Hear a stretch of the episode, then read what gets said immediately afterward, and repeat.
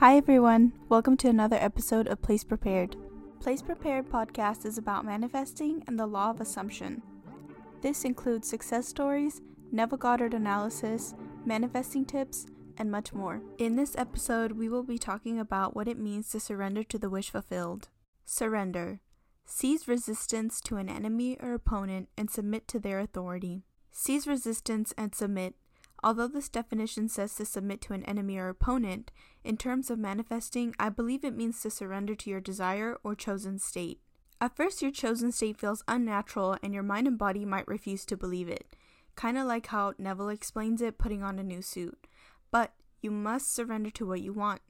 Right now, you're surrendering to something, so might as well choose something you actually want. I will say that surrender is sort of like letting go. I don't believe that you need to let go about thinking about it, but more so embody and submerge yourself in your desire. Live it, be it, and feel it real and normal. Seize resistance. Let go of resistance. Stop fighting your desire. You are the only one that is stopping it from coming. When I have trouble surrendering, I tell myself that it is safe for me to believe in it, and I deserve to be in the state that I want to be in.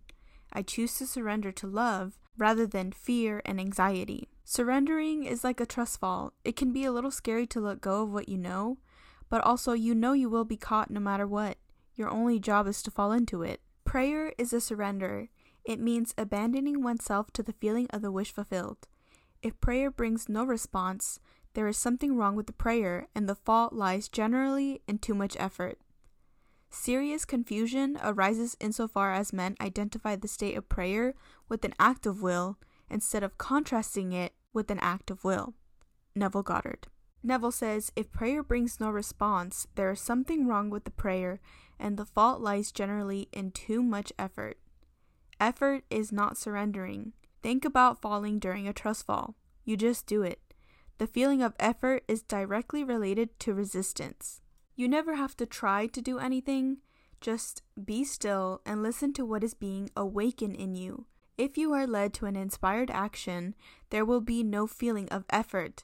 It will be, in fact, effortless. Inspired action is not something that you have to force to happen. In fact, when you are doing something, you might not even feel like this is inspired action.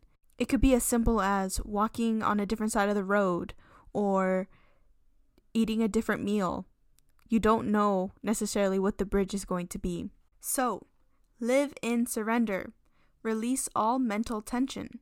You have been manifesting so effortlessly your whole life. Surrender to what you actually want. Have complete faith in what your desire is. Your I am gives you the desire to be or have something. It is the Spirit of God in you that gives you the desire, because God wants to experience life as you. That means that every desire is a direct promise from your I am. You push it away by not accepting and surrendering to it. You are not surrendering if you fall out of your state or look to your 3D for confirmation. Be in the state of the person who has your desire. Ignore anything that denies your wish fulfillment. Your job is to stay faithful to your assumption. Do not interfere with it. Be in your state, and the rest is not your responsibility. You surrender to your desire, and that is all you ever have to do. Thank you for listening to Place Prepared Podcast. Please be sure to subscribe, like, and comment. You can give a follow to Place Prepared on Instagram for daily manifesting content. Happy manifesting!